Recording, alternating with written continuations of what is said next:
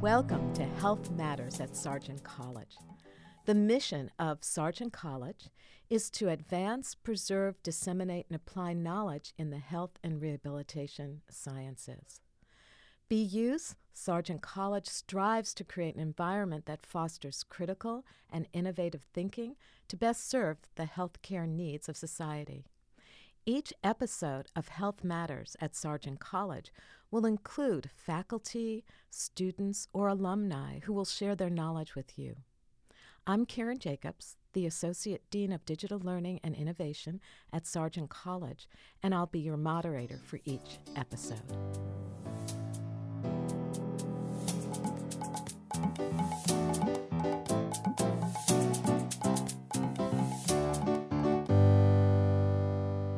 On this episode of Health Matters at BU Sargent College, I'm delighted to introduce Dr.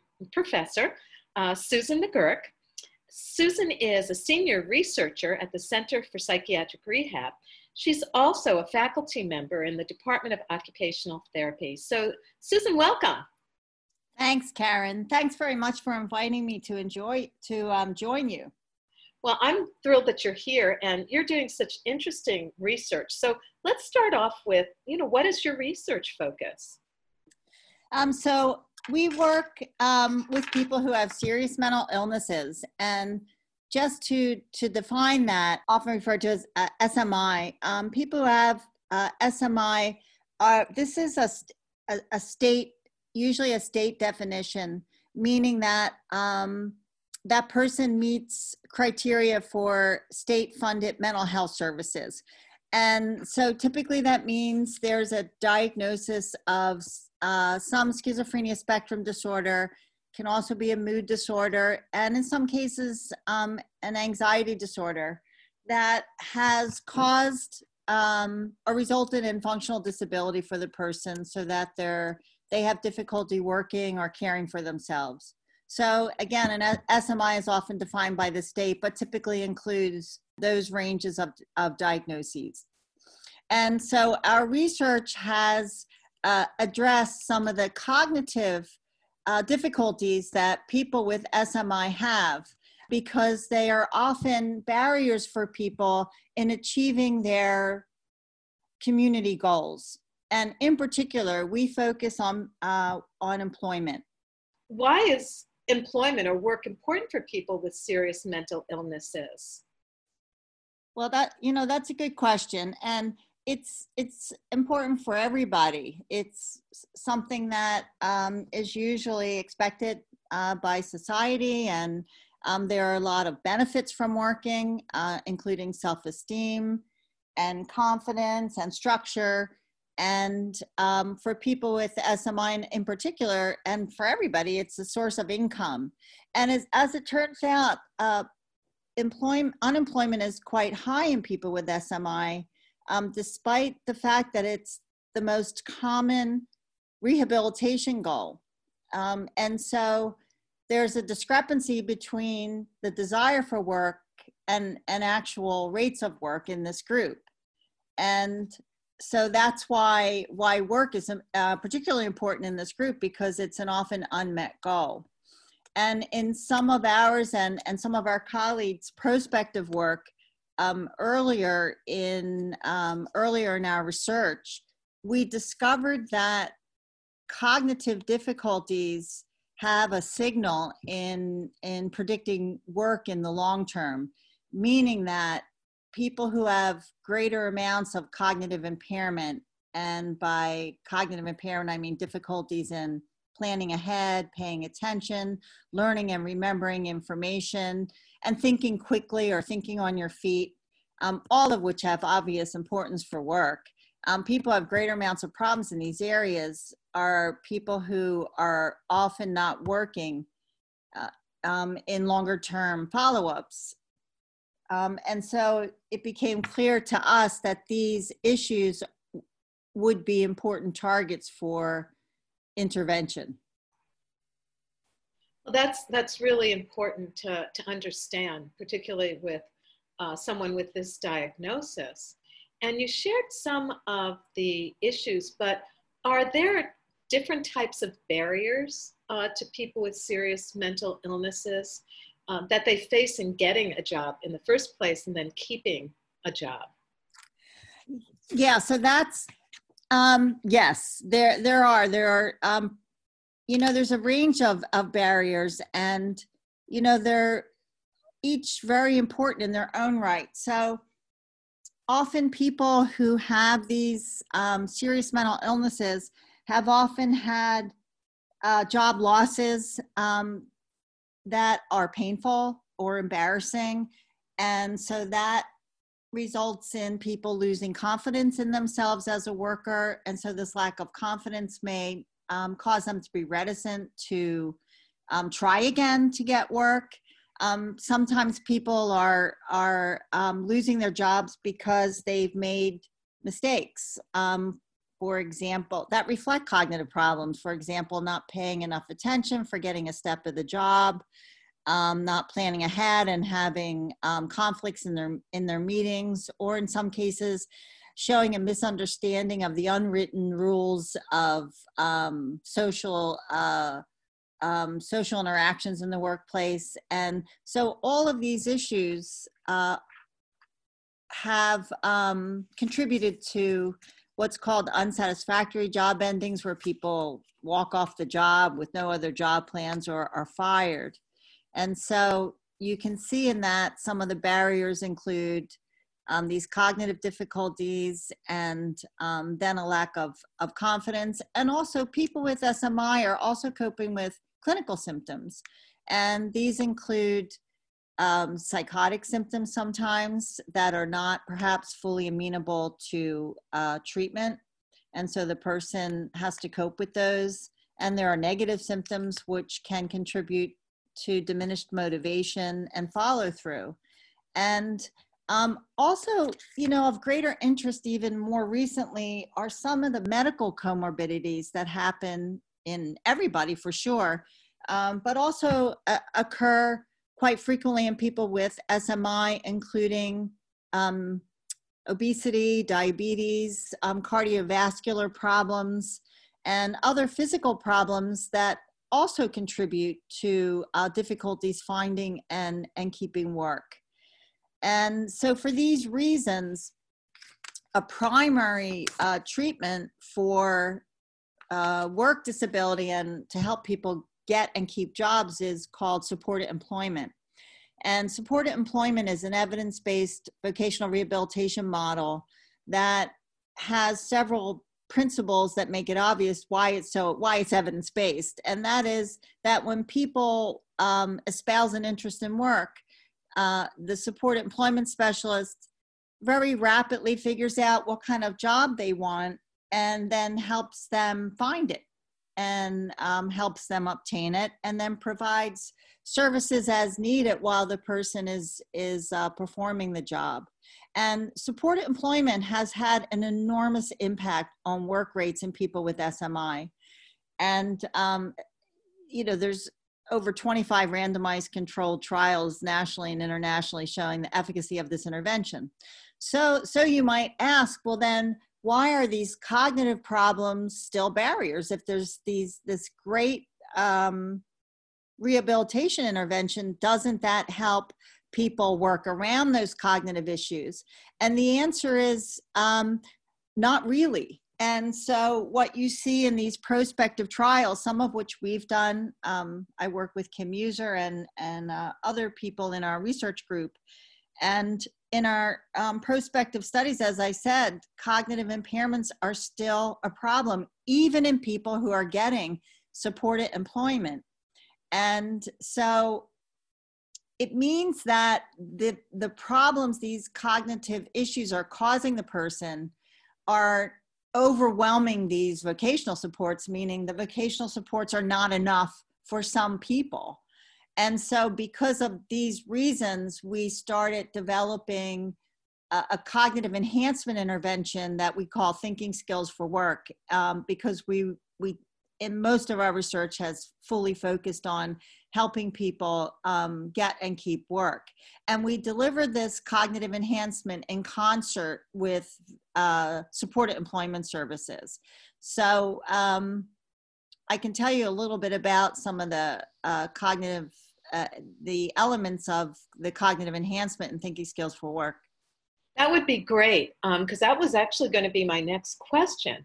Um, I don't know if everybody understands what cognitive enhancement is, and um, your um, program called Thinking Skills for Work um, is very exciting.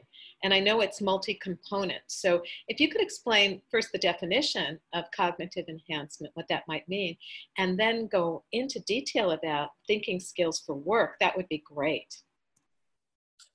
Um, sure. So, uh, so cognitive enhancement, which is, by, by the way, also sometimes referred to as uh, cognitive remediation, cognitive training, cognitive rehabilitation.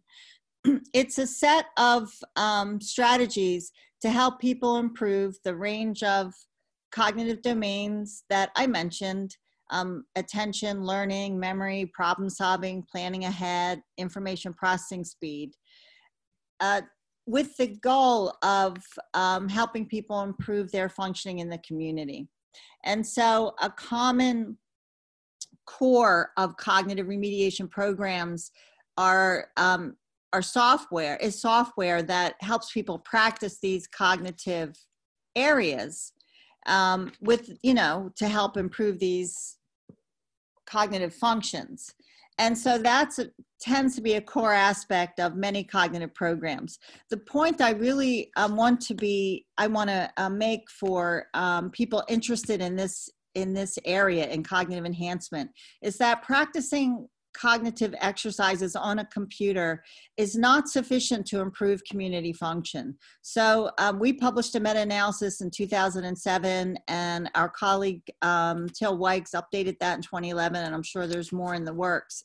And what was pretty clear from these meta-analyses about cognitive enhancement is that um, for cognitive remediation programs or cognitive enhancement programs to really have an impact on community functioning, it has to be delivered in concert with psychosocial rehabilitation. So if you look at um, studies that have delivered, you know, practicing cognitive exercises or other approaches to improving cognition, even though people's cognition improves, their community functioning does not in the absence of psychosocial rehabilitation. So that led us to really realize that um, the way to use this tool, these cognitive enhancement approaches, including software that provide exercises to shore up these areas, is it can have its best impact when it's delivered in the context of, for us, supported employment. So uh, most of our studies have um, tested this by randomizing people who have SMI and who want to work to either receiving supported employment alone or supported employment combined with thinking skills and thinking skills for work. And what we have shown is that the combination or the inclusion of these cognitive enhancement techniques boost work outcome above and beyond supported employment alone and and so to us this seems like the best spending of these cognitive enhancement resources which is to target it towards what people want what their um, what their community goal is and their desire what their desire is. And and to couple that with an evidence-based approach like voca- like supported employment. Um, and so eh, to boost what people get from that psychosocial program. So, the way we understand the effects we see, and in other colleagues who are looking at other outcomes like um, school or social cognition, is um, that these psychosocial programs alone can be quite effective. Support employment has an effect size, effect size of 1.7. It's enormously effective but there's as i said a group a, a subgroup of people it leaves behind and they tend to be people with greater cognitive problems. So if you can help boost those cognitive skills while receiving supported employment they can get more out of supported employment. So to us that seems like um, a data driven approach which is to combine two evidence-based practices um, to help a person um, get what they want out of their life. Um, and then the other the other thing I wanted to note about cognitive enhancement is in thinking skills, which I think is is really a good example of this. There are several ways to help people manage cognitive problems. One is to help them improve it by this focused, structured, manualized practice using um, demonstrated software, software that's demonstrated to improve cognition in people with, say, schizophrenia. But then there's also a set of strategies that we call self management strategies that we all use. And I know you're very familiar with these, Karen. And these in, include things like um, as an OT, because this is where I, I learned a lot of this from working with OTs in the community. And I was very unfortunate to come to come uh, upon OTs and in vocational rehab programs um, and mental health programs is you is to teach people how to um, use alarms and schedules and um, supports uh, to help either work around persistent cognitive problems or to enhance functioning. Um, we all have more information than we can manage at any one time. And so we make to do lists um, or checklists. Um, or we set alarms for ourselves or no miss reminders. And these help all of us manage the demands in our daily life. But for reasons we, we don't really fully understand, people with SMI don't use these um, strategies to manage their day.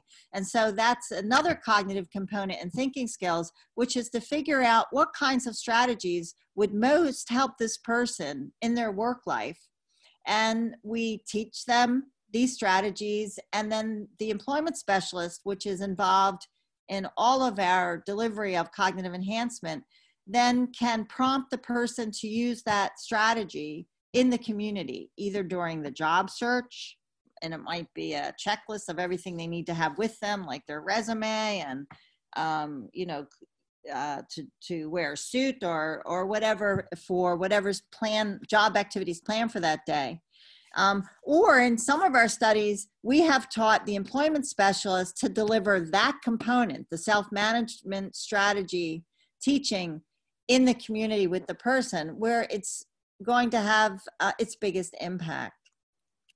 Yeah, the, the natural environment where the person is seeking employment would be the, the best place, I think, um, for them to be practicing these skills that you're talking about. Um, I love your enthusiasm um, for this topic. You're really making a difference um, in, in the lives of so many people. And is this happening at the Center for Psych Rehab at Boston University? Absolutely, yes. Um, in fact, uh, the center has a number of grants from the NIMH and primarily from NIDILRR in um, developing treatments to help people uh, reach their work goals, to help improve interest in work in people who don't have an interest. And um, so we work in a group with Sally Rogers and Zlatka Russinova and um, a number of um, core researchers there whose um, primary research focuses on work. And in fact, I'm working with Marianne Farkas uh, on uh, a NIDILRR funded development project to scale up thinking skills for work. And so uh, that project is ongoing, but thus far we've developed an online training course of this relatively complex intervention. It's 10 modules, about 20 to 30 minutes each, each module. And um, I know we've sought your input on, on many aspects of uh, distance learning teaching, which uh, was new for us when we started this project and we've uh, gone through several phases of it. The last one we completed is proof of prototype, and now we're moving on to proof of product. Um, but that's been uh, very exciting.